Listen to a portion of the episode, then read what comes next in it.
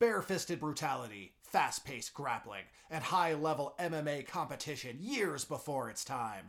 Today we talk about Battlecade Extreme Fighting. Crazy territory stories, double crosses and swerves. Pro wrestling history nerds. OMG with a side of LOL. It's time to STFU. Uh, what, are the, what do these things even mean? I'm not with the hip youth. I'm old and decrepit. I'm here in my cave of knowledge, of wrestling knowledge, of MMA knowledge. What kind of crazy rant am I off on already? Who am I? What are we doing? My name is Nick Gossert. I am a pro wrestling promoter. I am a pro wrestling booker. I am, more importantly for the day, a pro wrestling historian. And I am here with a man that even geese fear. That's right, even geese fear. It's Chango Bronson. How are you? Duck, duck, goose, darling. Capital hello, Hippodromians. Welcome to the nerd channel that, uh, you know, does the deep dive into the bedrock of pro wrestling history and also the underpinnings of what made pro wrestling, such as like MMA and carny shit and all things cool that we like. So yeah, I'm excited. And rightfully so, because as he hinted out there, we are not just pro wrestling history nerds, we are MMA history nerds because there is so much overlap, there is so much connective tissue between the two sports. They both kind of grow out of the same place, the same time, the same everything. They are connected whether the nerds in the MMA scene want to admit it or not. And today we're going to talk about what is kind of an obscure MMA promotion because it only lasted four shows. It never really took off beyond that. The rights to the video footage were not snatched up by Zuffa and redistributed, so it's not on Fight Pass. You have a hard time tracking it down on DVD, but thankfully, since nobody gives a shit about it, you can find it on YouTube and watch along with us.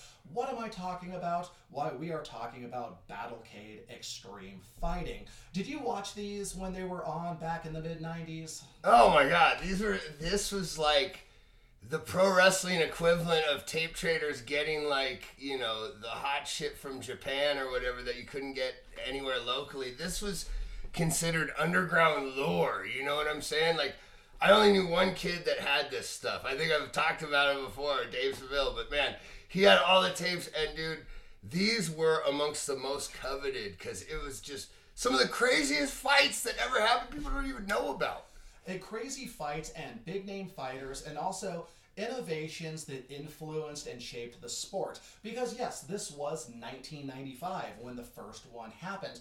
This was a time where if you missed it on pay per view, you needed to know a guy who recorded it off a pay per view. And he would put two VHS players together and make you a copy. Or you would find a guy on an AOL chat your room who was trying to trade tapes for something. Like you would you would find this back in these days because there wasn't a youtube. There weren't streaming services. So if you wanted like japanese mma or japanese pro wrestling you had to find some weirdo on the internet and like send them a check. And it was just such a weird setup but it worked. And yes as you can tell from these stories i am approximately 500 years old yeah, I mean, I was gonna say we used to even before AOL, we used to do it through the uh, people would put ads in the back of magazines and stuff. You remember that for like tape traders? oh yeah. It was kind of like, uh, as a horror movie fan, I was in the same boat with Fangoria, where you'd like look in the back of Fangoria and they would advertise direct sale VHS movies for like the really extreme and horrible shit that your mom and pop VHS uh, rental place would not carry, nor should they have and you would send, you know, $30 cash hoping that this was legit and hoping that within five weeks a VHS tape would show up on your doorstep. Very similar concepts, very similar programs, and that is how we consumed media. So, you darn kids with your internet, consider yourselves lucky because it's a lot easier these days. Well, hopefully, you use your internet for something good for a change, like following along, because you're about to get an education in the evolution of MMA. It was before its time, man. Because you got to think, uh, UFC at this time they were doing tournaments and style versus style, and it was very much raw and unrefined. And you're absolutely right. Several of the things that we think of as just commonplace and sort of the standard in MMA now. This is their genesis, right? Exactly. You know, it was the first place where you heard the terms Brazilian Jiu Jitsu. It was the first place where you heard the term mixed martial arts. It was the first time you had uh, commentators that actually understood the mix of the styles. It wasn't karate versus boxing. It was more well-rounded fighters. Everybody definitely was a specialist still in those days, but it wasn't advertised like a blood sports tournament where you'd see Taekwondo Jim versus wrestler Jeff. So it did blaze a lot of trails. And a lot of the information I'm about to give you setting up for this comes from New York Times articles from 1995 and from MMA Origins Extreme Fighting Blazes Trail for MMA in the US, written by T.P. Grant and published on BloodyElbow.com. This was still t- almost 10 years ago. It's still up there, worth checking out.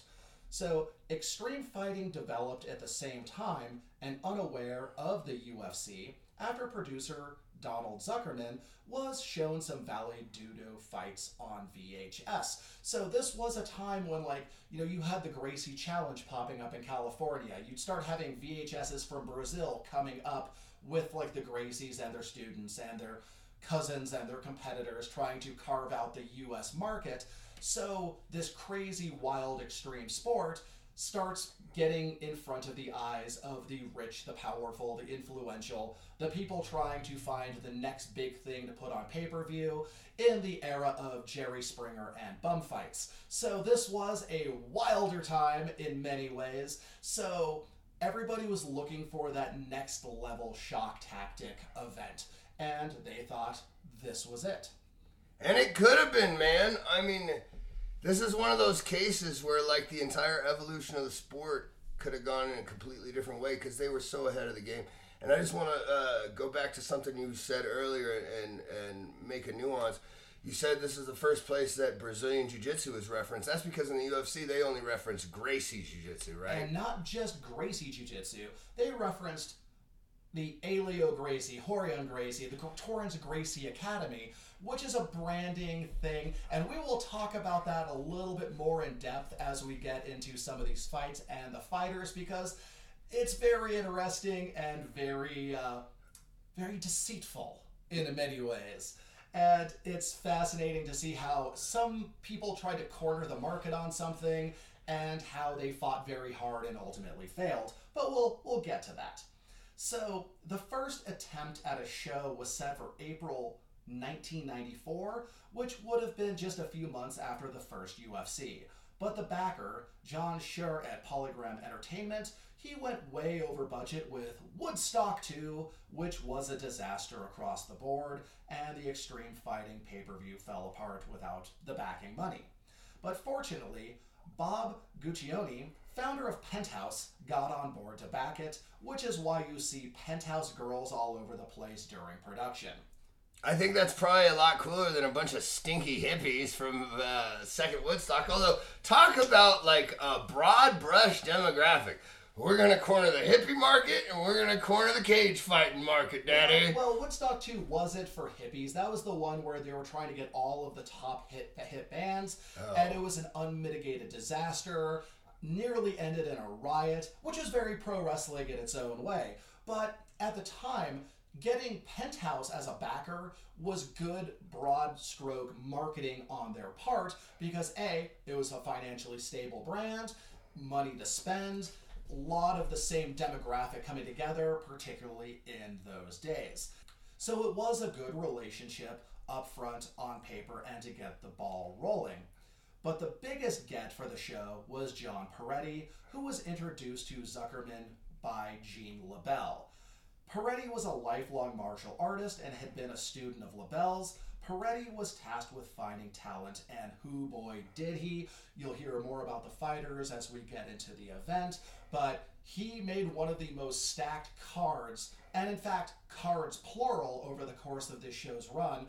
Way better than what the UFC was putting together. It almost looked more like, you know, a pride type of event where it was like, holy crap, you know, there is very few, uh, you know, dead spots in the card.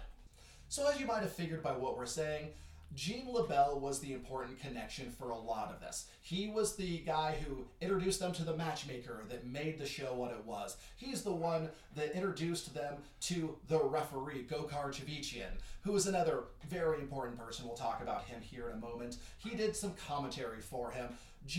Tell us a little bit, for those who don't know who Gene LeBell, how would you sum him up in 30 seconds or less, if that's even possible?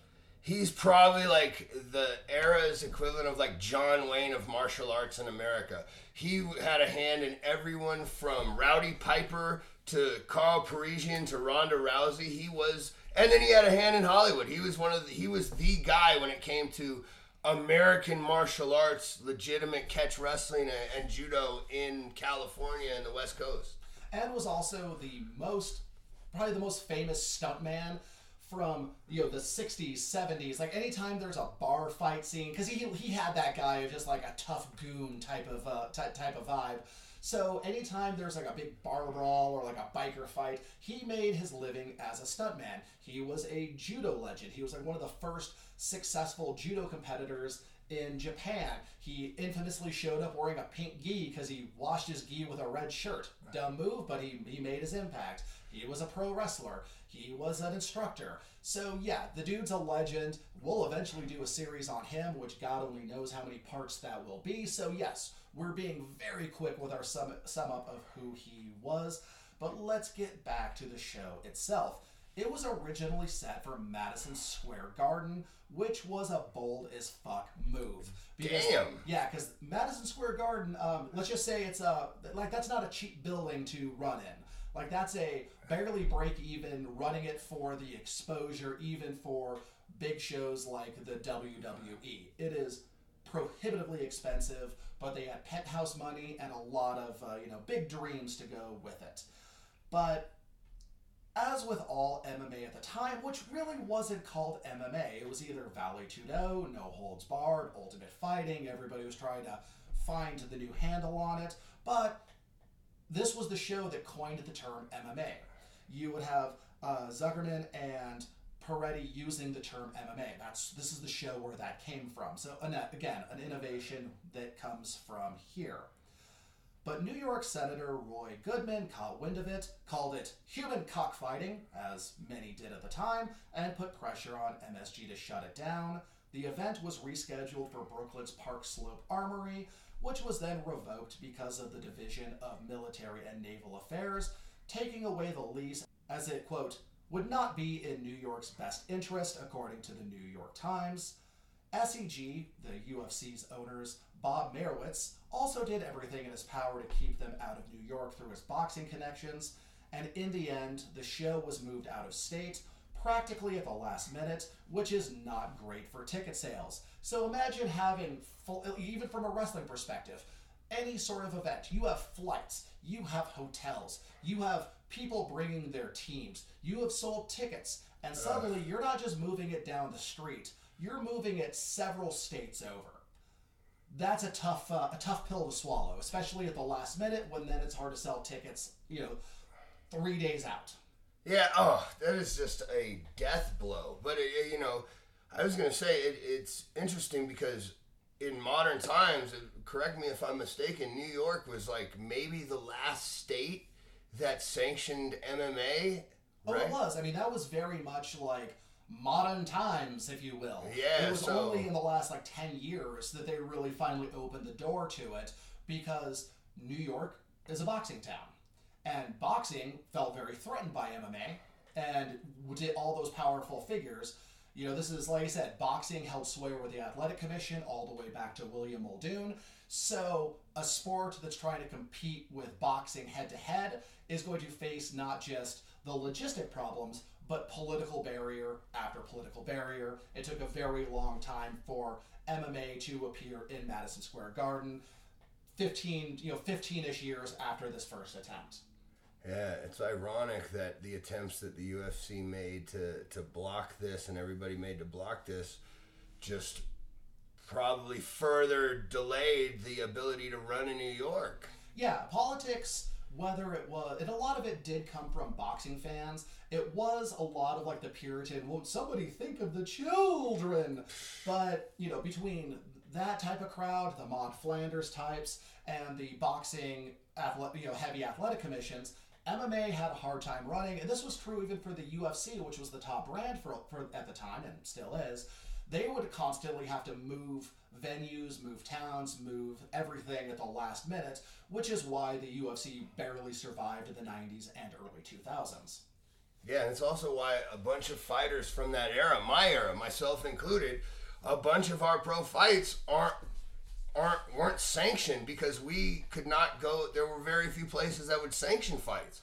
Yeah, Colorado, I lucked out in sort of a way, but it was also bad because Colorado was the birth of MMA. The first UFC was here, but the reason they did that is there was no athletic commission to govern fights, so it was an anything goes type of fucking thing. So you could legitimately be like, okay, cool, well, at the you know, at the goofball mart over here, we're to have the karate point fighting, the forms competition, the jiu-jitsu, the uh, like American style kickboxing, you know, pretty much karate with uh, with boxing punches, and then we're gonna have MMA fights, and it would just it would be the weirdest goddamn thing. Nothing was sanctioned, very little was recorded.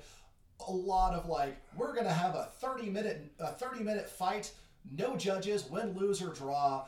You know, UFC early UFC rules where it's pretty much no eye gouging, no biting, where everybody leaves feeling completely fucked up out of their goddamn soul, myself included um, or you'd be like on Indian reservations in New Mexico. It'd be it'd be things like that. It'd be places without athletic commissions or places again like Indian reservations where they you know wanted the the revenue and it's also a fun fuck you to the state around them and for good reasons. I support that 100%. Yeah, and also like in California, we had a lot of fights down where they do the longshoreman docks. And these weren't sanctioned professional fights, but I'm saying you know, I don't think they get in trouble for it, but let's just say people like maybe a certain Mr. Uh, Huntington Beach bad boy and a certain K1 champion named Razor.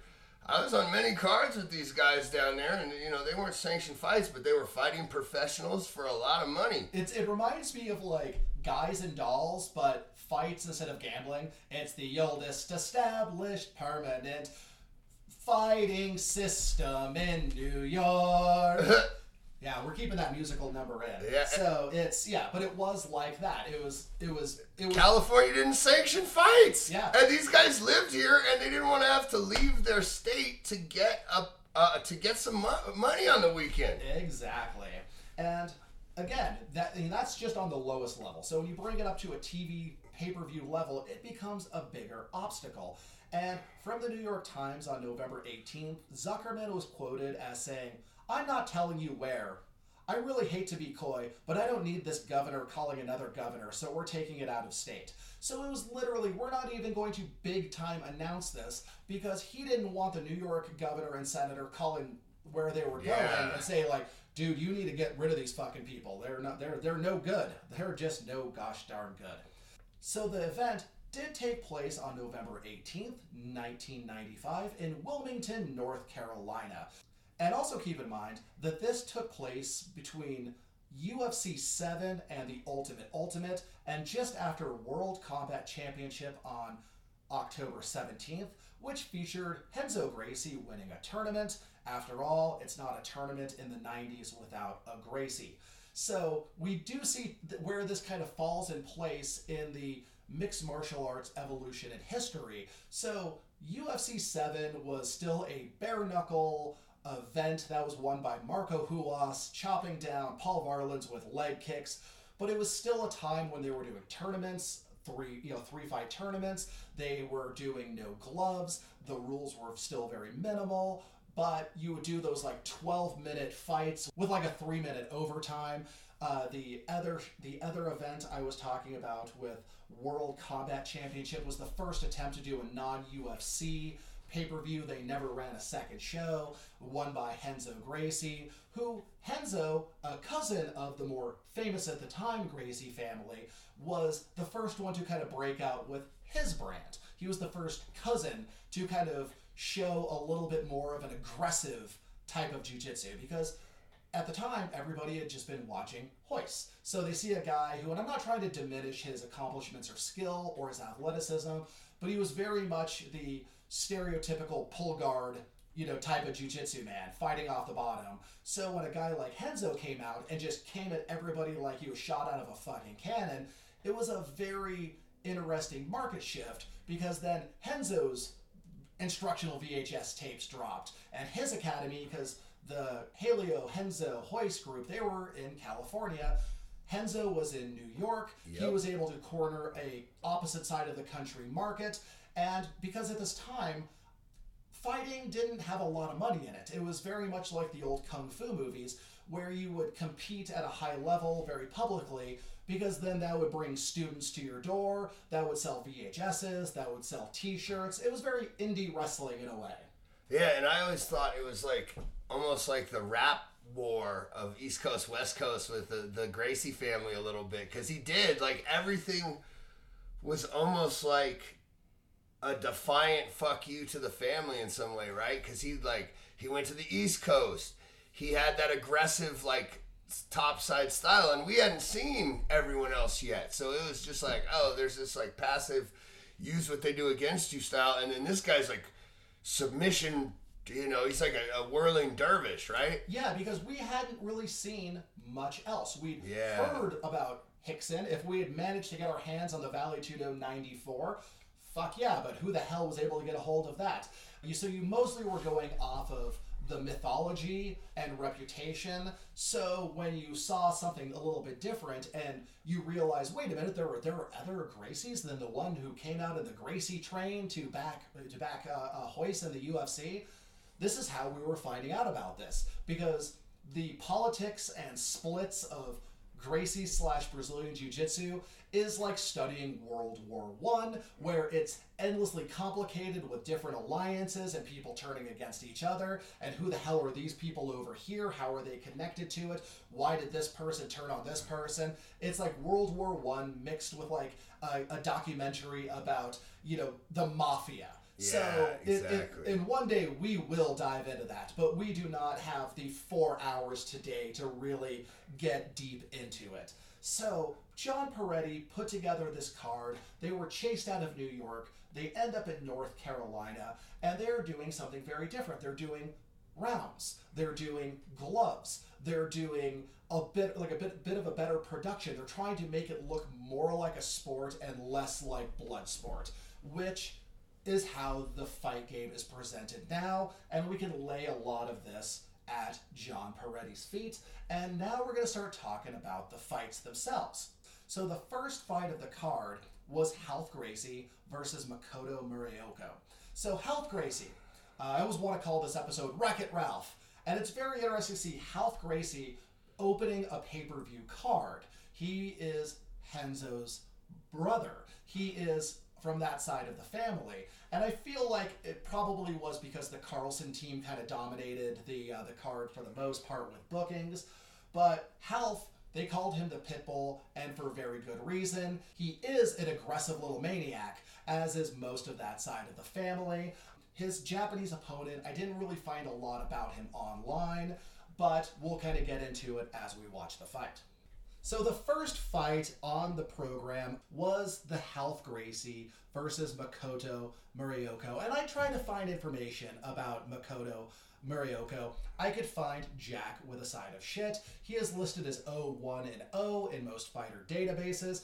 Uh, leading into the fight introductions, they claimed him to be 8 and 0 and a black belt in Kyokushin Karate and the champion of Game Shoot Wrestling thoughts and prayers to anyone trying to find information on him or anything else. Uh, we were talking about how Ralph Gracie comes out with, like, that side of the family is always so intense. Him, Renzo, Ryan. They always have what I called while we watched this I'm going to jail tonight eyes. They are very intense people. You know, Renzo was always the sweetest man I've ever met when I when at the time I trained with him, but the guy will turn on a fucking dime and be like, "Well, your arms and neck are coming home with me tonight, and not in a sexy way." Yes, I, I can relate to old chap, but he, this is also what happened in the fighter introductions. It was a perfect microcosm because his, the opponent to Ralph Gracie uh, said what a lot of tough guys at the bar say. Oh, I don't, you know, this is this cage fighting, whatever. This isn't a sport to me. I'm here to kill. My shots, You know, he was here to land the dim and you know what? The the finish was about what happens when a guy who thinks that they're gonna land some kung fu bullshit gets in there with a guy who knows how to take somebody out. because I am highly dubious, if you will, of his 8 0 record. Ralph was introduced with 12 0. That I do buy. Granted, these are not going to be like big pay per view fights, but the Gracies were very well known for their anybody who wants to show up and fight, let's fucking fight attitude. Again, they were trying to grow their schools, grow their reputations, grow their VHS sales. I did have the Ralph Gracie VHS tapes when I was in high school. They were actually pretty solid. Good drills on them. But this fight was a mismatch, a massacre, not much of anything. But two things I want to point out that Gokor Chivichyan was the referee for all of these. Gokor was, he's an Armenian wrestling and judo legend, a high level trainer, and was connected to the show via Gene LeBell. And the commentator, John Perretti, was a lifelong uh, martial artist who was also training with LeBell. That's how he got the job. And I just find it delightful that both the commentator and the referee could probably have beaten half these fighters. Yeah, definitely, uh, definitely, they would have been one to zero in this first round as well. But man, I will say this: it it was a a clear demonstration of the uh, variant of the style of jujitsu. This aggressive, using your jujitsu as offense as opposed to defense. It was uh, very very different visually. Yeah, because we're so used to at the time seeing like Royce be very defensive, going for just making that that contact with a full, little bit of a front kick to the knee, just to make contact for his not great shoot, but it was enough to get the job done at the time. But Ralph comes out in a very different fashion. He comes out throwing hands. He comes out throwing punches and connecting. And we were talking about how the punches look a little weird because he's not he understands from being in fights that you don't throw boxing punches to fuck up your hands when all you're trying to do is set up the takedown. So he's throwing these like very weird almost you know like like almost like slap hooks but with a closed fist but he's making contact. He's making his opponent, Murioko, think about his face, think about the punches landing, and then boom, body lock, outside trip. They go down so hard that Makoto's head bounced off the canvas like a fucking basketball. Yep, and then once he got his hooks in on the back, then you saw him winging a couple real punches because then he was in a position where he knew he could safely land without risking breaking his hand. He popped him one, two, three off the back, flattened him out, got the choke, and he choked him out. Yeah, I it's it's something where you know he did have the back, and this is the days when this was allowed because when you have the back and you're you know you, you're allowed to do it, whether it's a street fight or old MMA, you throw punches almost at where the neck meets the skull, where it's soft enough, you're not going to hurt your hand. But holy shit, will you fuck that person up? He got the the rear naked. He rolled him over, and yeah, and the and, and Makoto is trying to throw punches from the back like a real schmuck. And instead of tapping out, he turns bright purple. He turns dark purple. He passes out. The referee saves him. Ralph Gracie won in the quickest of goddamn times. It was over before you could practically uh, finish your first beer. Yeah, I mean, they probably booked this very well if that's their goal is to have that be your first sample of what this is going to be in a different flavor from the UFC. Here's our Gracie, and our Gracie is evil. So the rules of extreme fighting morphed over time much quicker than the UFC. So in the first extreme fighting, it was still bare knuckle. It was still one long round and then an overtime. But again, it found the five minute rounds. It found the the gloves much quicker than the UFC did. They kind of saw where the future of the sport was heading, and they kind of took all the ideas and put them together to make it a sport that the UFC would then claim as its own years later. Yeah, I agree. And I think that what it shows is it was a very good job of reacting to the realities of running the first show. I mean, like we just saw in that match, the punches could not be thrown with full velocity because he had to worry about breaking his hands. So, I mean, I could imagine if they're sitting there and they're analyzing, okay, what can we do better next time? Well, we want Ralph to be able to wing them things. So off this first match, I'm already, if I'm running this show, I'm already thinking gloves. So yeah, it shows that they are not just ahead of the game, but they are reacting and adapting, as is the spirit of MMA. Exactly. Up next was Harold German versus Igor Zinoviev. This was Harold German's only MMA fight, so don't bother Googling him thinking he went on to bigger and better things. Igor Zinoviev was one of the breakout stars of this show. Zinoviev was one of that crop of Russians who grew up in towards the end of the Soviet Union era, was in the army, became a sambo and wrestling badass, and then having very few um, prospects for making good money in the collapse of the Soviet era, came to the United States to teach martial arts, hoping to make a good impression, make uh, get good competition, make some uh, money for himself, and hopefully break into Hollywood as either a star or a stuntman, much better than what was happening back home. But this was his first recorded MMA fight. Granted, he probably had way too many brutal sambo fights back in Russia to set the stage for this, but you know what? This is his American debut, his worldwide debut, listed with a record of 15 and 0. And the thing that cracked me up, again, this is the days when you could show up and say any old bullshit and they would put it on your match graphic. Harold German claimed to be 17 and 0 in no holds barred fights. Um, I'm guessing he counted everything on the schoolyard when he was in elementary school. Yeah, I mean, he just wanted. He's like, "What is his record? Okay, give me a better record." Now, my question though, seriously, is Igor the first sambo guy? No, because he debuted um, after Oleg Taktarov. Oleg Taktarov debuted in UFC 5, so there's about a year difference between Okay. Zinoviev and Taktarov's debut. But I feel like he kind of did get a little bit of coattail riding because he was also like a tough Russian. He had that like that like Iceman like fucking tough guy look to him. He was in great shape. Uh, so again, he was somebody like you look at him and you're like, yeah, we want that guy on the poster.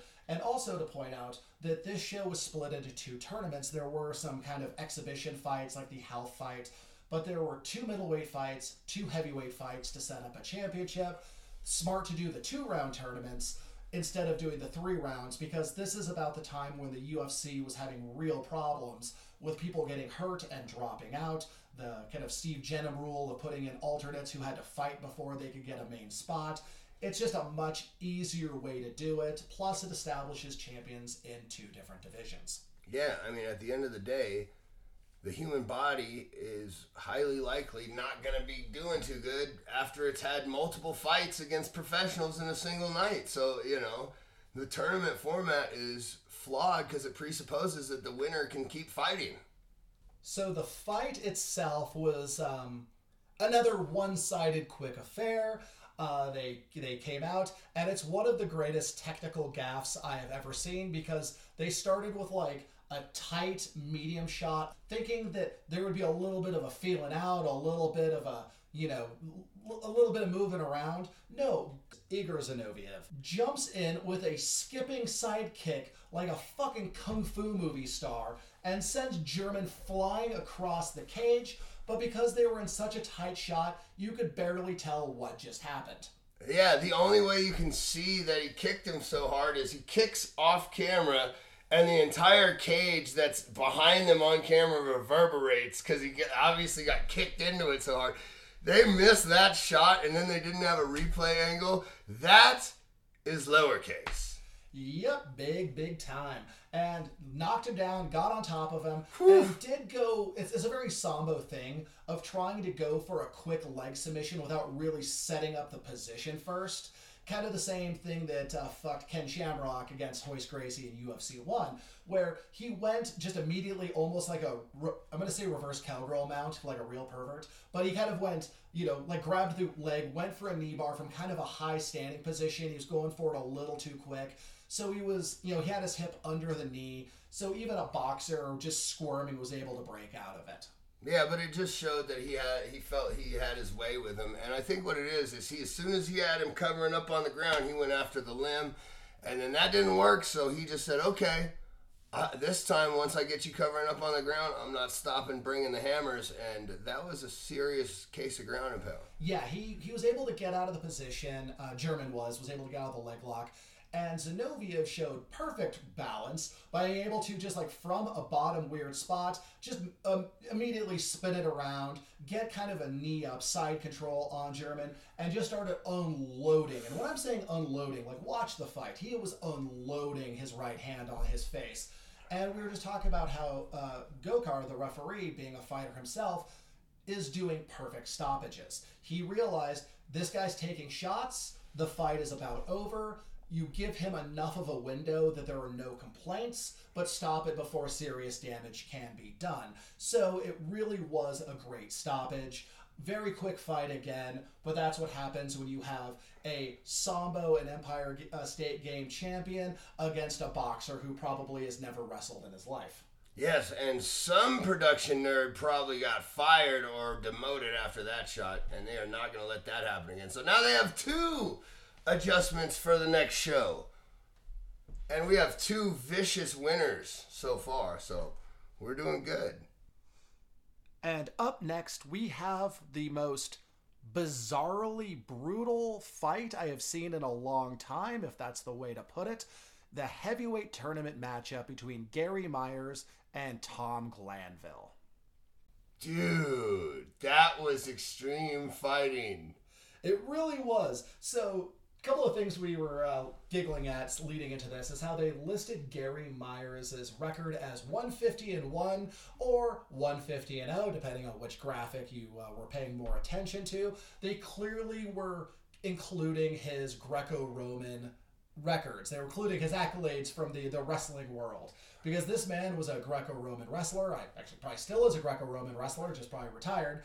But they were adding his they're they're clearly padding the stats where it's not MMA stats, it's your competitive stats. And then listed the other guy at like what six in a row, seven in a row, row, something yeah. like that. And would you call this a competitive match? It was the longest fight of the night so far at almost three minutes. But I would not say it was competitive. I would say it was one of the most brutal things I've ever seen, and it probably is responsible for the implementation of new rules. Because that was some brutal shit. So they kind of circled each other. Um, Glanville was throwing some kicks. Uh, Meyer eventually closed the gap, got a Greco Roman throw, which almost ended with him in the mount, but he handled it well. Put the, his opponent Glanville on his back, pushed him up against the cage. Glanville was actually doing fairly well. He was like clearly trying to uh, wear him down for a triangle, but he was just kind of stuck. You know, he had the one leg up and over. He wasn't pulling it down. He wasn't doing the. He wasn't uh, you know you know wiping the windshield, as some teachers would say. He was up on his shoulders. He wasn't swiveling. But also, when you have a Greco-Roman wrestler of that size and that build, because Myers is built like a beer keg. He's one of those short, squat guys that, if they know what they're doing, is the worst goddamn body type to wrestle against. Yeah, and it got bad from that point because that triangle, he had that over grip with his feet laced and he got extended so his hips were up. One solid knee to the spine broke the hold and he flipped over. Uh, Myers got on top, and that was one of the nastiest things I've ever seen. He had his forearm, so so he had his man pressed so his back was on the mat and his head was against the cage. He had his forearm on his throat, and he took his fingers and hooked them into the fencing and was using them as extra leverage with his forearm like a crowbar on the guy's neck. And it was fucking brutal. And then he pinned him down like that with his arms and his fingers hooked into the cage across his throat and started headbutting him for the finish. It was fucking metal, dude. Yeah, it was metal because he was like he wasn't head butting, he was head banging. Oh. So he had the, his opponent down, like you're saying, from side control up against the fence, fingers laced into the fence and pressing down on his throat with all that extra leverage from you know holding onto the fence, and then shifted so he had both hands on the uh, on the fence. Using that leverage to pull him down, so it's almost like doing like uh, like a kettlebell curl, where you're pressing down to hold him down, and then using your biceps to pull yourself in faster and stronger to land several headbutts. And Chivichyan broke that up, awarded the TKO, and rightfully so. Holy shit, and that's a big reason why modern MMA does not allow you to grab the fence. Or headbutt, because that was uh two yeah, if I'm taking my notes, we're in match three and now there's two additional rules that I'm gonna have for next time because that guy's face, like another tremendous stoppage. Because legitimately, those headbutts, those are the kind of things that you see in the movies where some like in uh, uh, Gangs of New York when he's headbutting him when he's on the ground and it, another legitimately five more of those, his face would have been paste. Oh yeah, and he was on the canvas being treated by the doctors for probably longer than the fight actually went. Yeah, I would not be surprised if his if his uh, eye orbital something in that effect got caved in, and if not, it was close. Good stoppage. This referee is really tremendous. And now we move on to the next fight, and another one of those like birth of a legend type of uh, type of fights, because the second middleweight tournament fight to determine who was going to go up against Igor Zinoviev was Mario Sperry versus Rudyard Moncayo. And if you know anything about MMA, you know that Rudyard Moncayo was not the guy. It's very funny too. Rudyard Moncayo was listed as 7 and 0, despite his only previous MMA appearance being at UFC 6, where he ate the biggest running front kick I've ever seen from Patrick Smith. That uh, so yeah, so I clearly saw a one, so that seven and zero is not exactly the case. Mario Sperry was listed at 272 and zero, clearly taking in his entire jiu-jitsu career. And Mario Sperry was the first one on this card and the first one in American MMA from the Carlson Gracie team. We'll talk a little bit more in depth about who Carlson Gracie was uh, here in a little bit, but this was showing the first. It was the first demonstration of the Brazilian Jiu Jitsu team that was going to dominate the sport for the next 10 years. Yeah, and it's also now it's the plot thickens, right? This is another branch of the House of Gracie, and and it really, it really, it's like the evolution started here of where all of those branches started to publicly be known. And if you are still kind of unfamiliar with the Carlson Gracie kind of student lineage, if you watched Pride, you know Ricardo Arona, you know Vitor Belfort, you know Mario Sperry, you know many others like that that dominated as far as the Brazilians were concerned for quite a while. Granted, you know, you did have the the you know the Chute Boxe rivalry. There's a lot of details in there that we can go into. But yeah, just know that this was kind of the American genesis of the Carlson Gracie lineage that dominated the sport for a very long time. Yeah, Carlson Gracie's team definitely probably has the most accomplished uh, history now out Oh. of any of the branches, Oh right? yeah, worldwide MMA, particularly in Japan. Um, you know, Murilo Bustamante was a UFC champ kind of during their dark ages, but hey, he was still a UFC champ, and he was also fighting in a weight class he could barely gain weight to make. Yeah, and Vitor, like you said, Arona, these are some of the guys that are considered, you know, people we remember today and some of the greats. And Mario Sperry here against Rudy Moncayo was the first one. And who boy, I don't, I don't want to say something was booked as a mismatch intentionally, but either way, it was a mismatch. So another thing about Sperry that I love is how relaxed to the point of bored he looks when he gets in there. If you watch Mario Sperry, he's never keyed up. He's never super intense. He looks like he's still like like he took an edible to sleep the night before, he's really not fucking shaking it off right. He still has like you know he might as well have come out there like still wearing like a sleeping gown and a little nightcap, like a Victorian uh, napper. Um, and he comes out there and he's against Roger Moncayo, and who is a very strong man. He was a power lifter, so that does play into the one good move that Moncayo had. And the one thing that did impress me right out of the gate was the way that Sperry's footwork controlled the the standing portion. Oh yeah, he was very smooth. He he, he didn't chase. He continuously cut his man off and conti- slowly sieved away the space and the angle. And by the time they came around the cage a couple times, he had the space taken away, threw a couple shots, closed the distance, leg trip down in the mount, grapevine, and he just worked him. Yeah, he he was another one of those jujitsu guys that would be aggressive to get you where he wants you, but then would slow cook you. Like he wasn't trying to like go submission, submission, submission, submission. He wasn't like a like a catch wrestling, you know, type of go, go, go, go, go. He had the mount, and he knew he had the mount, and he knew his mount was strong. So it'd be like just kind of work an arm, work an arm, work an arm. Okay, don't have that. Moncayo did manage to bridge and got the top from guard for about five seconds, got swept. Back on top for Sperry. Sperry uh, was just kind of, you know, trying to just break his grip, and then just started throwing. Not, not, he wasn't throwing murder hands. He wasn't throwing jackhammers. He was just pop, pop, pop, just accuracy, accuracy, accuracy until Montoya tapped out.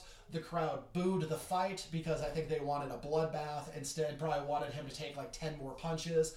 But again, good stoppage by Chivichyan after the tap out from strikes. Yeah, and it, it, like I said during when we were watching it, it reminds me of a sensei rolling with a like a new guy because he was so relaxed. And what he's doing is this guy's a power lifter. He's an anaerobic all star, and he's letting him get all these little bursty, explosive movements and blow him blow his load early, and he's just weathering the storm. I'll work this, you defend that, and that creates a little more space elimination. Now I'm a little bit tighter in my position. Start defending this, you defend that and he was not. He didn't put all his eggs in one basket going after the arms. He just, like you said, slow cooked them. He got desperate. He got one explosive escape for about five seconds, and then it was like teacher was like, "Bitch, do you know who I am?" And he slapped him until he tapped. It was great. Because here's the thing about grappling: you can have you could be able to run, you know, 10 miles a day. You could be powerlifting. You could have all the strength, all the endurance from those type of things. But you get a good grappler in full mount on you, in about 45 seconds to a minute, you're going to be exhausted because both psychologically and physically, it's a different game. You're going to be panicking because you're being smothered from the top. His technique's so good that you're going to panic because you, you're realizing you don't know how to get out of this. And then trying those just power bridges four or five times while probably not while being smothered, while your air is being taken away, you're going to gas out no matter what an athlete you are because you're not an athlete in this way. Yeah, and it, it plays against you, your instincts there, because it's like being drowned without water. And each time you react to that submission, he defends it, he lets it go, but it takes away more space, and now you're in there even tighter. And eventually, you start reacting out of panic, which is high energy expenditure movements, and the next thing you know, you're cooked. And now it sets up a middleweight tournament final for a middleweight champion between Igor Zinoviev and Mario Sperry. A very exciting matchup to this day. So it's it's one of those first times where we see a championship between two very high skilled people in all arenas. Like usually in UFC, you just see a good kickboxer get up against a good you know, jujitsu or wrestling man, or you know, somebody like Paul Varelans, who's just a big motherfucker, against a guy like Marco Ruas, who's a good kickboxer. So these are finally tournaments where we're seeing guys who are well-rounded and accomplished facing off in a final. Yeah, this is. I'm excited, man. I don't remember how this ended, so I'm legitimately hyped to watch this right now. But first, they set up the heavyweight tournament.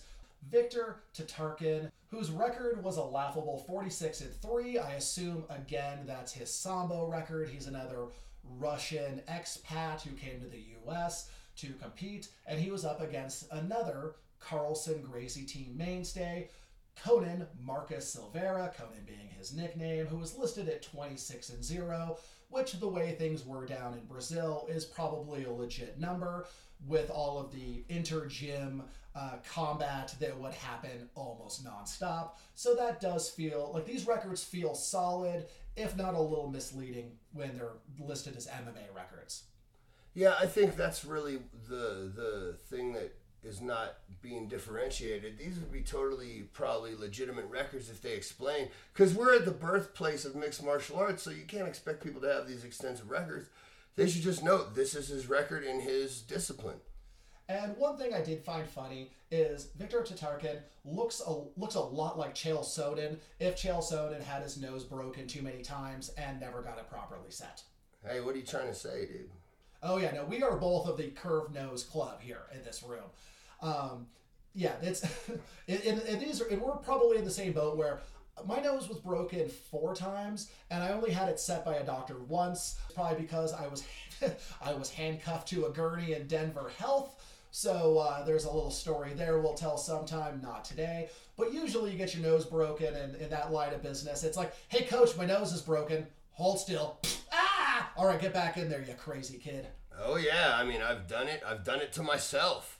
You know, that's that's part of the game when you're used to getting your nose broken, and uh, you you know it's a it's a flavor of authenticity similar to uh, cauliflower ear, I think. I was very protective of my ears. Like I would always wear ear guards, and a couple times, because where I trained, there was a Walgreens across the street, so I would always make sure I would have a syringe. So the because I did get my ear popped and swelled up a few times, and I would immediately, like I'm pumping a well, just run in there, needle in the ear, suck out the blood, pour it in the sink, suck out the blood, shoot it in the sink. Made the sink very gross. I'm polite. I washed it out, but that's why my ears uh, still look the way they do because I was as paranoid about them as I was about my teeth. See, what's funny about that is, I, it's weird because the ears was the only like my face. I have cauliflower face. Every I have eight chipped teeth. I've broke my nose, eye, eye orbital, everything on my face. I was the same way. If you notice, I've got lumps, but I drain the shit Yeah, out yeah, of yeah. my ears, so because I don't know why, but yeah, I didn't want cauliflower ear for some odd reason. But yes, Chango digresses. Yeah, so we're gonna move on to this fight. Um, and again, this was another big debut for a Carlson Gracie team member. Yeah, so this fight was another one of those like a little under three minutes, and uh, Turkin he did well in that like you could tell he was really good based on the fact he didn't get fucking murked in like 45 seconds he he clearly had been through some shit he had very heavily wrapped ankles and knees he had that russian look of a man who saw some shit in his life uh, you know that very much that like haunted stare Oh, yeah. and they came out uh, Silveira, I couldn't. They didn't really show the weight difference, but there was clearly a size and weight difference. Silveira was a much bigger man. Landed a leg kick. They got it a tie up, and that was that wasn't just a throw. That was like almost like a shoot rock bottom type of fucking thing. He picked him up and just boom put put his Russian opponent on the ground as hard as he possibly could. Oh yeah, that was like how you slam your little brother when you catch him like touching your playboys or something. Oh yeah, it was yeah. It, it had it had some sass on it, if you will.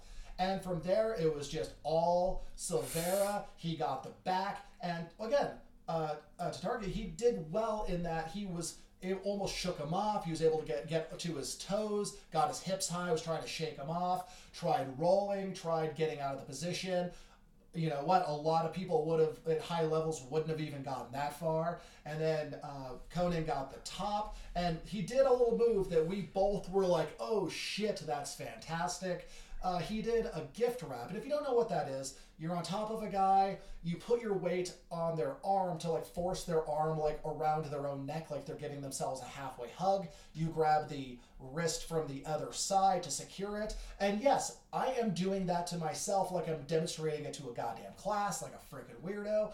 And silveira grabbed both arms and like did a double gift wrap. So it was like his both elbows were pointing upwards while holding onto the wrist and then what came next He threw the nastiest, as you said, like Wing Chun style downward elbow off of that grip, and we both popped because it was like you could tell that was the kind of thing that would just break and shatter whatever it hit. It was glorious. Yeah, because he's holding on to both of the wrists. So your your instinct, your body is trying to push against that as a defense.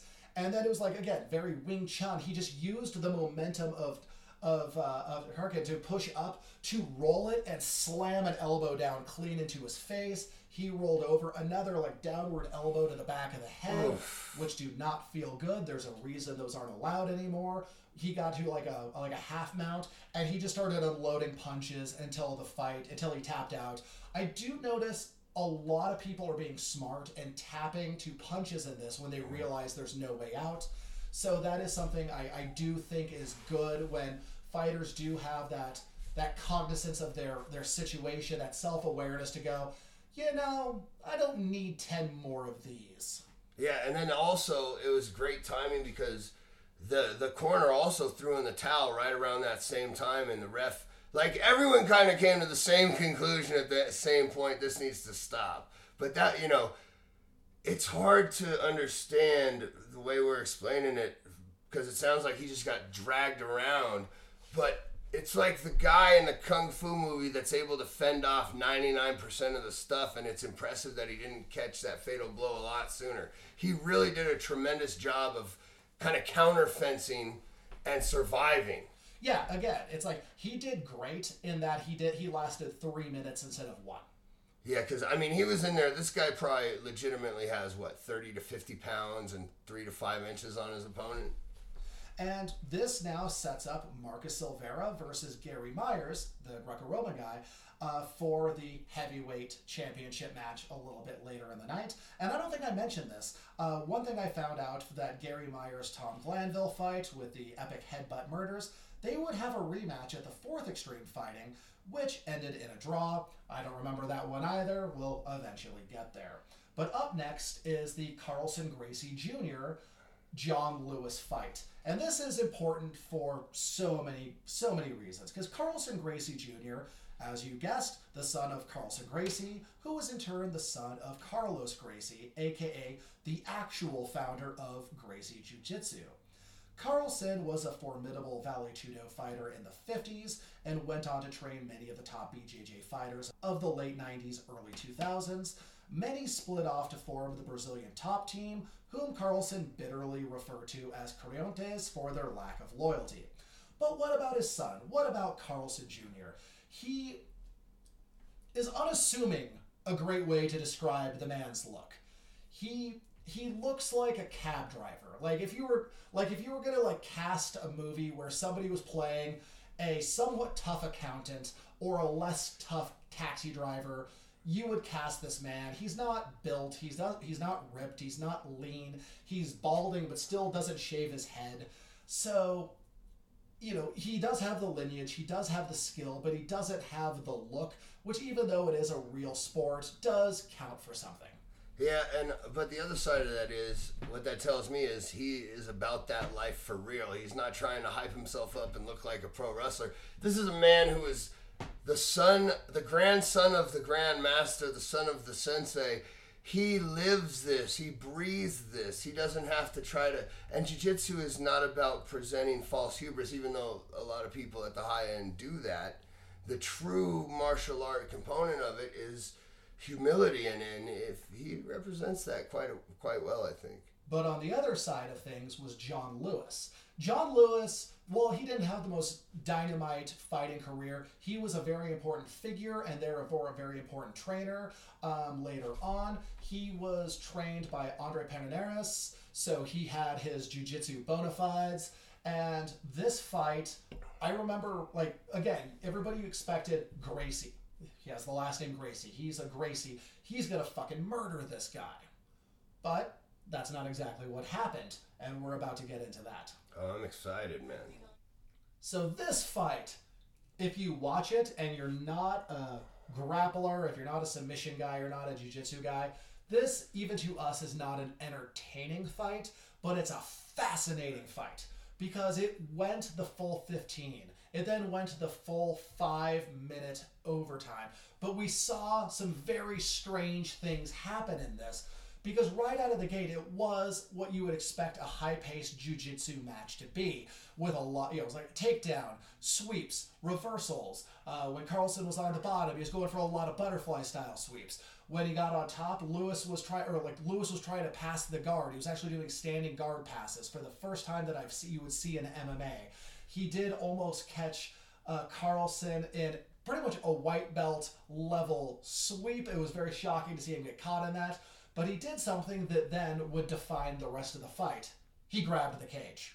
Oh man, it, it changed the entire strategy and dynamic of MMA. One, the cage was about five feet high. It was like the height of a, ro- a top rope in a wrestling ring.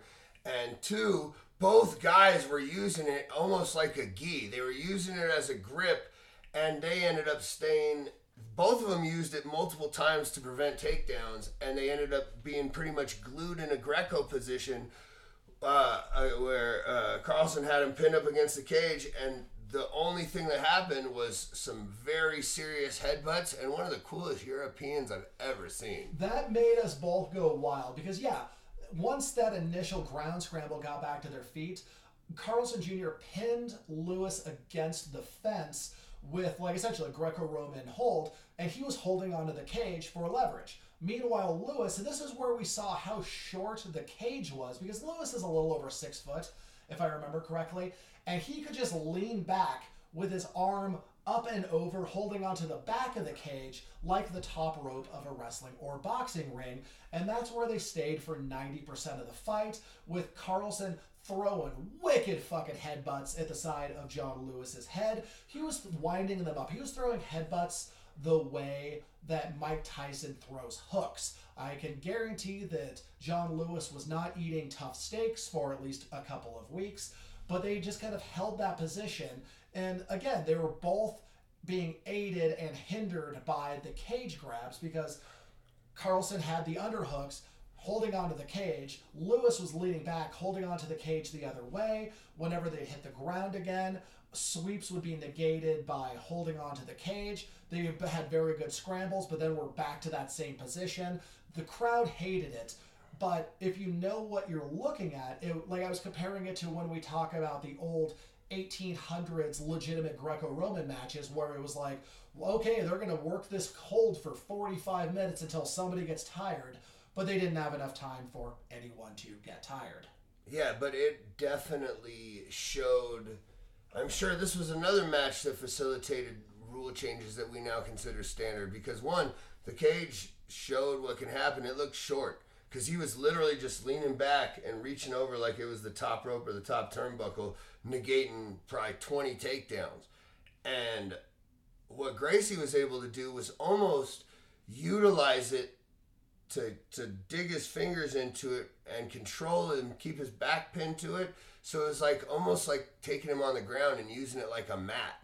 It, it totally changed the it made the ring like a gi and it changed the dynamic of this fight and the fight ended up in a place that I have never seen an MMA fight go. And for good reason because they wanted to avoid this at all cost. So this was a situation where Car- it was a win lose despite being a draw because John Lewis won the optics war because he took a Gracie to deep water and he didn't lose. He it was a draw. Carlson, on the other hand, didn't win and therefore was seen as like a weaker Gracie because of it. So Carlson Jr. would only have one other recorded MMA fight, also a draw.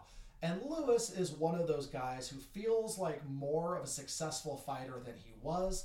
He went 3 4 and 3 in his career overall, with losses to Jens Pulver, Rumina Sato, and Kenny Monday, and those are not losses anyone could be ashamed of, especially in those days. But it was his showing in these events that cemented his status as a legend. He was also the first fighter managed by Dana White when he and then he went on to train fighters like Chuck Liddell, Tito Ortiz, Frank Trigg, and many others. Yeah, and I also want to say that uh, I would argue that none of the other Gracies that have fought this far have had an opponent of this caliber. Oh, easily. It was the first time in America that you saw somebody with a legit Brazilian Jiu Jitsu background fought a Gracie in MMA. Because for the longest time, it was a, again, the Helio lineage Torrance Academy Gracie Jiu Jitsu controlled the scene. And there were fighters that probably legit could have won the first UFC, couple UFCs, but because they were training at Rickson's Academy, for example, they were told, if you go to compete against my brother, I will never train you again. So at the time, all the doors would be shut in your face. Uh, it was pretty much until you know the Machados really started training people who would be fighting the Gracies that you really saw that type of thing happen. Because the Machados gave lessons to Ken Shamrock leading up to UFC three, thinking you know Ken and Royce would be having a rematch at some point. It didn't happen that night, but that did open the door to fighters being able to train Brazilian Jiu Jitsu, knowing they would be fighting a Gracie.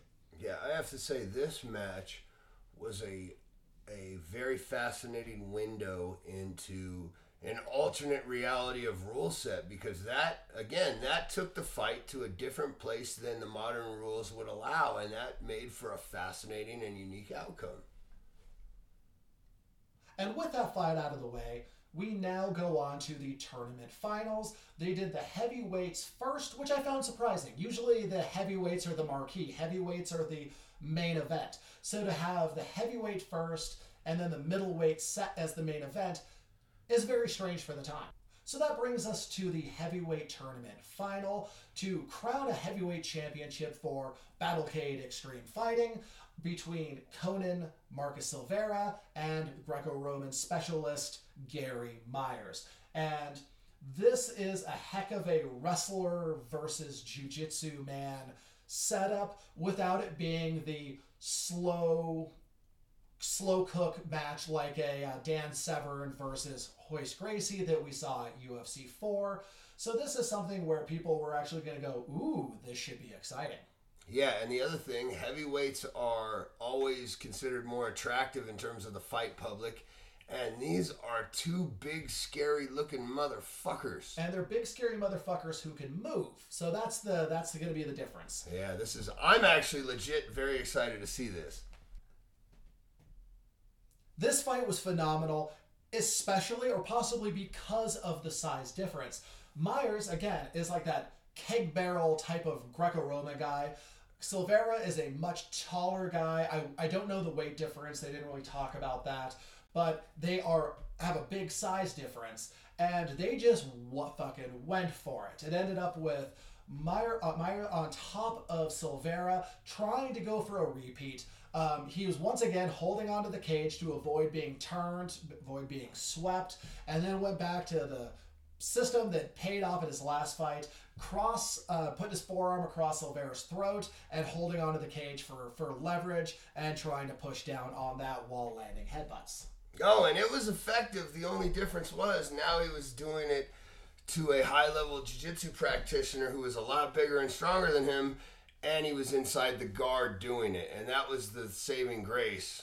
Exactly. So Silveira did have both legs around him. He was having trouble doing much with Myers, and a lot of it did come down to the fence grabbing. Something we were talking about while watching the fight is the sheer number of situations that were saved or prevented by cage grabs in this fight. And once again, it was almost like a tag team partner for everybody because there were so many ground situations where somebody was trying to pass guard, somebody was trying to sweep, somebody was going for a sub, or was able to do a sub because of the cage grab. It, it gets almost the assist on almost everything we've seen in the major fights of this card.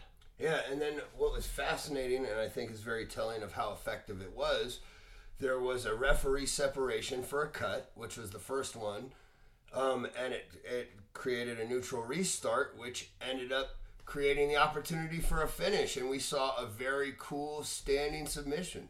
Exactly. That was another thing that you you you can fall into a trap when you are built like Gary Myers because he's a Greco-Roman guy. He's going for upper body grips, not a double leg. He's going off of what works for him, but he's fighting a guy who looked like he's about a foot taller than Myers. So when he was coming in, they got separated. And one thing I just I want to bring up that to set up that submission calls back to the start of this fight. We were kind of talking about the Gracie Jiu Jitsu, the Carlson team, the Brazilian Jiu Jitsu fighter stance. Even when they're aggressive, they still kind of have the chin up, you know, their hands kind of out very much in that like old timey boxing uh, stance, which would get you lit up by a good boxer, but they're looking to grapple. So it was a lot of evolution in the sport since these days.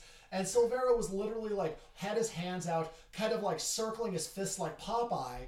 And we both started talking shit about how he's not going to be able to do much with that.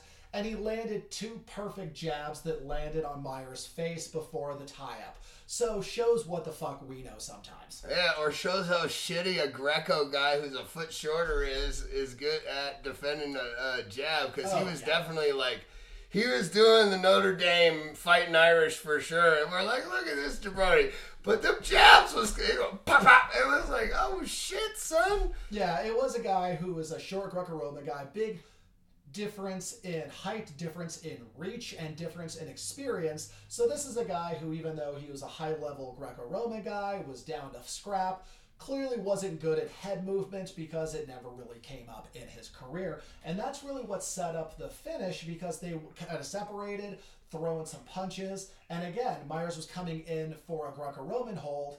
And Silveira caught him in a guillotine because you know he was in the perfect spot for it because of the height difference, and he d- and Myers did a rookie mistake, a very wrestling mistake as opposed to a submission thing, where he was more concentrating because uh, Silveira had him under his left arm, and Myers was putting all his attention on the left arm and not what the right arm was doing. Because if he had just stayed underhooked, he probably could have fought out of it. But he put both hands over trying to control Silveira's left arm. So Silveira was able to reach down with his right, grab his left, and fully crank it from the standing. Perfect position for a standing guillotine. Tap out, boom, done. No, it was a you know, and it was another fascinating fight. It, it shows the necessity for the evolution of the rule set, and we were saying this too. Every single fight on this card had would have been this is this would have been a quality modern day card. This has been a hell of a hell of a card. Oh, absolutely. This would, you know, this could stack up as a pay per view possibly to this day. Maybe like a, this would be one of those free TV cards for UFC, but it's still for 1995. This is fucking phenomenal. John Perretti once again put together an amazing card, top to bottom. There really haven't been any inc- like embarrassingly weak points. I mean, there's guys who got steamrolled, but it wasn't like you know you, you didn't really have like the out of shape karate guy versus the taekwondo kid type of shit it's guys who had kind of did have the background and the athleticism for this they just got in at, it got thrown in over their head and you know they they didn't last but overall a great card and Silveira was crowned the champion of the heavyweight division, uh, which he you know he went on to defend in later shows. Uh, another you know a guy who also uh, had some notoriety in the UFC Japan for having two fights against Kazushi Sakuraba. Uh, an infamous situation where it was Sakuraba's first big MMA event, UFC Japan. Silveira was throwing hands on him. Sakuraba dropped for the low ankle pick single leg, which he was very well known for. John McCarthy thought he got KO'd, stopped the fight.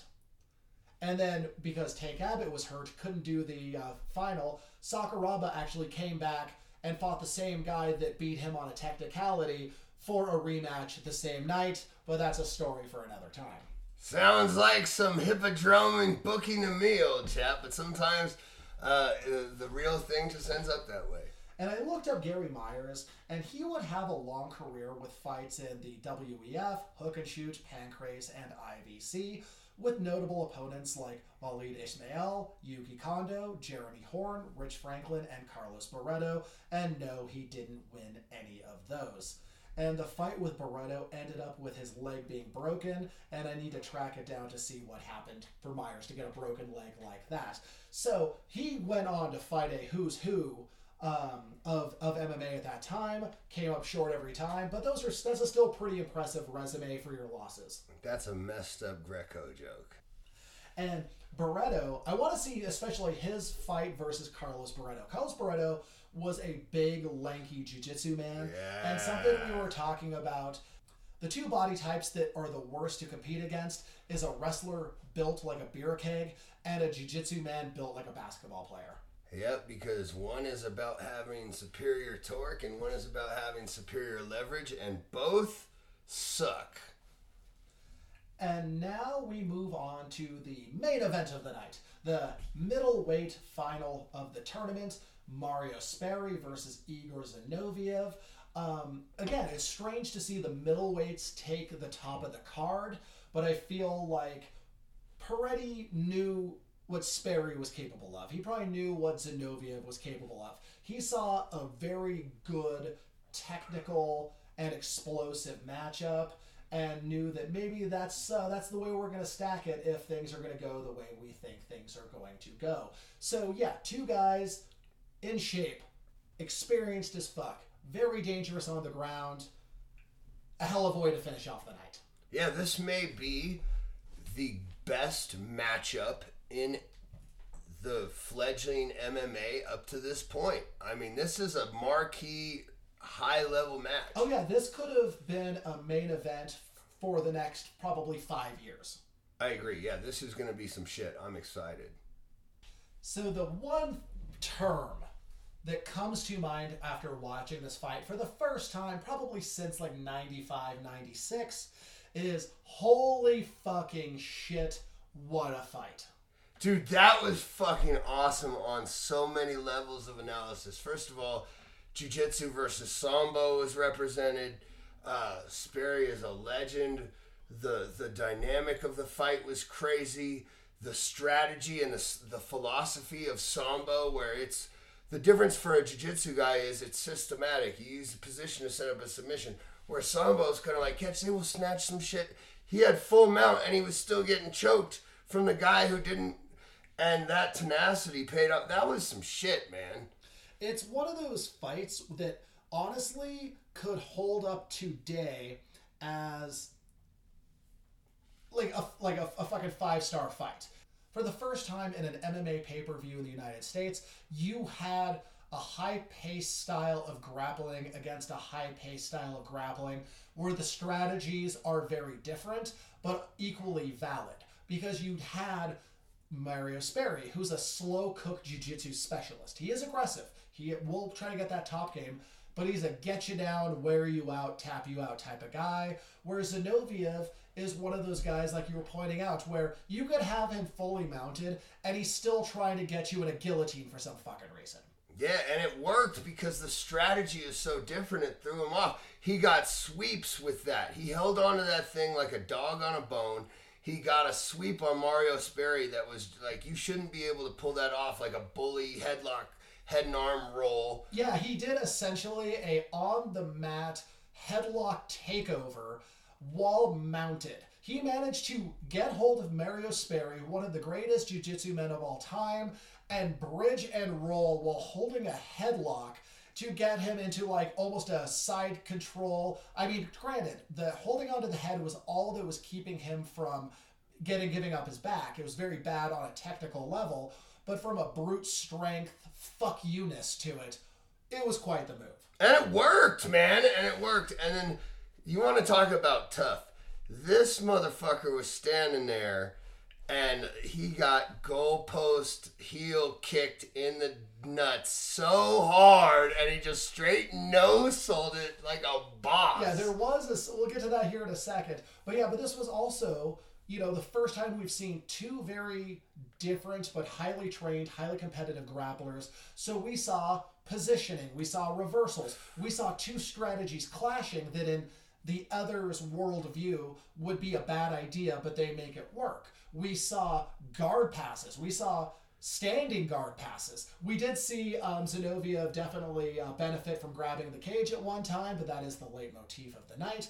But you know, this is the sort of shit that you did not see in the UFC because you never had this type of of style clashes. You never saw you you'd see Dan Severn versus Gracie. You see Dan Severn versus you know Oleg Taktarov. You saw uh, guys like Marco Ruas, who was a good jiu-jitsu guy, but you never saw two fast-paced middleweights tearing it up, passing the guard, changing position, fighting off the mount, defending the mount, bridging, going to the guard, cutting through the guard. Like Sperry's guard passes in this are phenomenal. But you know what? Zinoviev pulled off a couple himself, and it all led up to one of the weirdest, almost pro wrestling style finishes you can imagine in MMA. They ended up back on their on their feet to the you know Zinoviev was was facing the cage, holding onto the cage. Sperry was holding on to his back, throwing punches, and like you said, he threw a straight, you know, fucking punching the football dick kick from behind. We're not talking like a little bit of toe hitting the cup. We're talking like shin barely above the knee is the point of contact to the balls while giving him the old nut butt from behind. Yeah, and and and in in classic Russian fashion, he no sold that shit and just held onto the cage. And then it was remarkable because you see the the wheels turning. Sperry goes, he says, okay, he's throwing these punches because the guy's just holding onto the cage. He says, okay, I'm gonna jump on his neck, like and put myself across his shoulders like a fireman's carry position and grab his neck.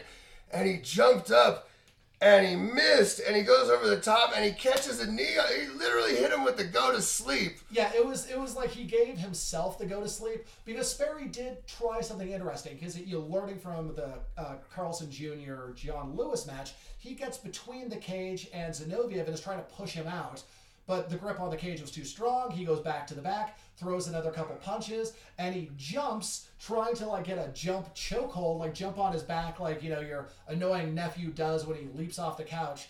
And they were so sweaty. And Zinoviev, like the height difference, like it wasn't a smart move, high risk maneuver, as we would call it in wrestling misses, slides down, lands on his on his on his like hands and knees in front of Zinoviev, who gives him an attempted soccer kick, but it was a knee that hit him right above the eyebrow, busted him open like a motherfucker, and then they fall down. He gets a takedown, but for a second I thought that maybe he was tapping to the guillotine. He was in half you know half guard Zinoviev had him in the guillotine where he'd been trying to wear him down all night. You see Sperry touch his forehead, look at the blood, and like touch the canvas. And I was like, that does that wasn't a tap out. That was just mm-hmm. why did they stop it?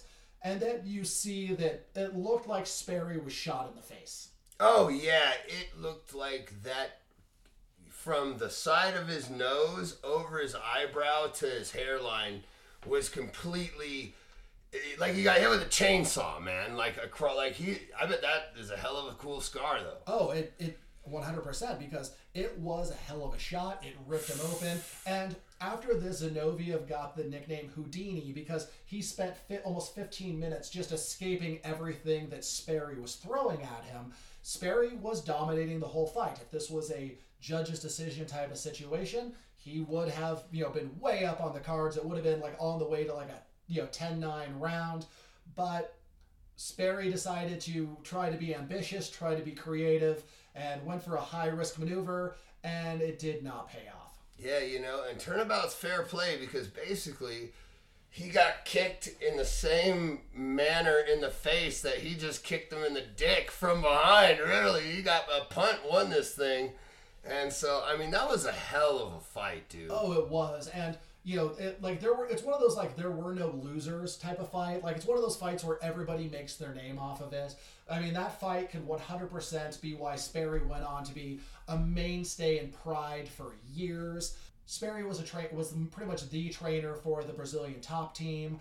Um, his name, as far as jiu-jitsu is concerned, he is a royalty, if not a god. Yeah, and you know what? The the impression I got from this overall is this was modern MMA.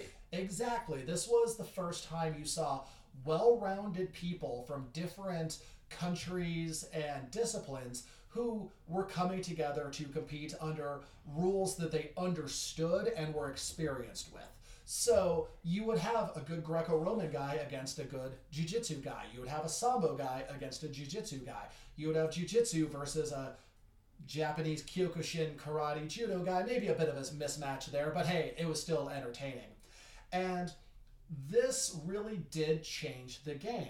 And now we had champions. You had the Brazilian Marcus Conan Silveira as the heavyweight and Zinoviev as the middleweight.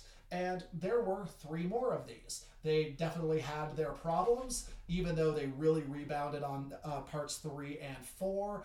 Um, but unfortunately, it was not a sustainable business model. Keep in mind that the UFC almost went out of business every other show at the same time period. It was not a good time to be financially backing MMA. And Igor Zinoviev went on to defend his title, have other fights, before a serious injury during his fight against Frank Shamrock in the UFC essentially ended his career. He went on to be a bodyguard and an actor, and in no way should you ever feel bad for the guy because he was Jeffrey Epstein's personal bodyguard. Ew. Ew is right. I found that out this morning while finishing up my notes. Um, found out, yeah, he was Epstein's bodyguard. So, yeah, while I do admire everything he did up to the year 1998, after that, I'm just going to kind of pretend I don't know the guy. Just like I'm sure he's pretending he doesn't know Epstein. Yeah, well, he obviously didn't do a very good job in the end. But, um, okay, this begs the question. What, and I don't know if the timing lines up exactly, But what if Zuffa had backed these guys as opposed to bailing the UFC out at that time? It was, I mean, they this company was out of the game by 97. They were defunct. Perretti actually went on to be the matchmaker for the UFC. Yeah. Um, because yeah, he went on to be super influential in the sport because clearly Sure, he knew he how knew to. He's got it down. he knew who to talk to. He had the connections to get the good people. Um, when we review other of these, you'll see how it progressed immensely in bringing in talent. You know, when I usually run down the names of guys who competed in, in extreme fighting, it's guys like Maurice Smith. It's guys like John Lober. It's guys like Erik Paulson, Matt Hume. It is a fucking who's who of the top guys at that time. So yeah, John Perretti knew what he was doing. When they went under, he went over to the UFC. He's the one who brought guys like Bas Rutten into the UFC. He was the guy who actually created the Bas Rutten Invitational. Um, he had a hand in the original Contenders grappling show, which, as we talked about before we recorded, we will 100% do an episode on because it was, you know, the old grappling style mega tournaments that we talk about from the late 1800s and early 1900s, where it was all the top wrestlers and sambo and catch as catch can and jiu-jitsu men coming together for a grappling tournament, kind of Abu Dhabi, well before Abu Dhabi. Yeah, I'm going to be very excited about that. But just for you modern MMA fans, keep this in mind. You hear about these legendary coaches, right? The Miletiches and the Matt Humes that are iconic. This is where these guys fought, man. Right? Like, this is where the guys that train the names that you know of as the legends, this is the in extreme fighting. I mean, this is where some of these guys we first got to see them. And it was because the UFC didn't want that smoke because they knew that these were bad matchups for their boys. Oh yeah, this was again, this was a time and this was the only time they did a tournament. They went on to single match cards after this. Again, well before the UFC started doing that. So this was really the the obscure show that the UFC was taking all the notes from and put that towards their success, but the business model of MMA in the late 90s was an absolute shit show. So even great shows went under, and that's just the way it was. Well, I have to say that was something beautiful to watch again with modern eyes because you can totally see it was like we said that was the genesis of modern martial arts. That wasn't style versus style. The finishes were complex and multi-layered. There was striking to set up submissions and takedowns, and it was a blending of styles. And we saw we saw the uh, the famed Gracie lineage fall. We saw so many things that set new precedents. We saw Jiu-Jitsu get beat by Sambo, and dude, that was awesome. Yeah, it changed the game in so many ways. And you, if you're intrigued, if you you know if you never watched this show or you haven't watched it since you know the 90s, you can find it on YouTube. Most of the rips are from VHS, so they're not the best resolution, but they're still very watchable. I recommend it if you are a fan of MMA or just a history nerd like us of martial arts. Go ahead and check it out. But for now, we're going to call it a day. Thank you for joining us on this journey of Battlecade Extreme Fighting from 1995. Uh, we'll be back in two weeks with uh, another story of some kind. I haven't decided. This is the bad part about being me. I come up with 500 ideas, I work on 500 ideas, and then I have to go at the last minute. Oh shit, I need to polish one of these up real fast. And I just show up and do whatever the play is called, and we have a great time, nerds. It's true, he does, and I resent him for it. But for now, for today, my name is Nick Gossert. For Chango Bronson, good night, everyone. We'll talk to you next time. Yes, peace, love, and world peace, love.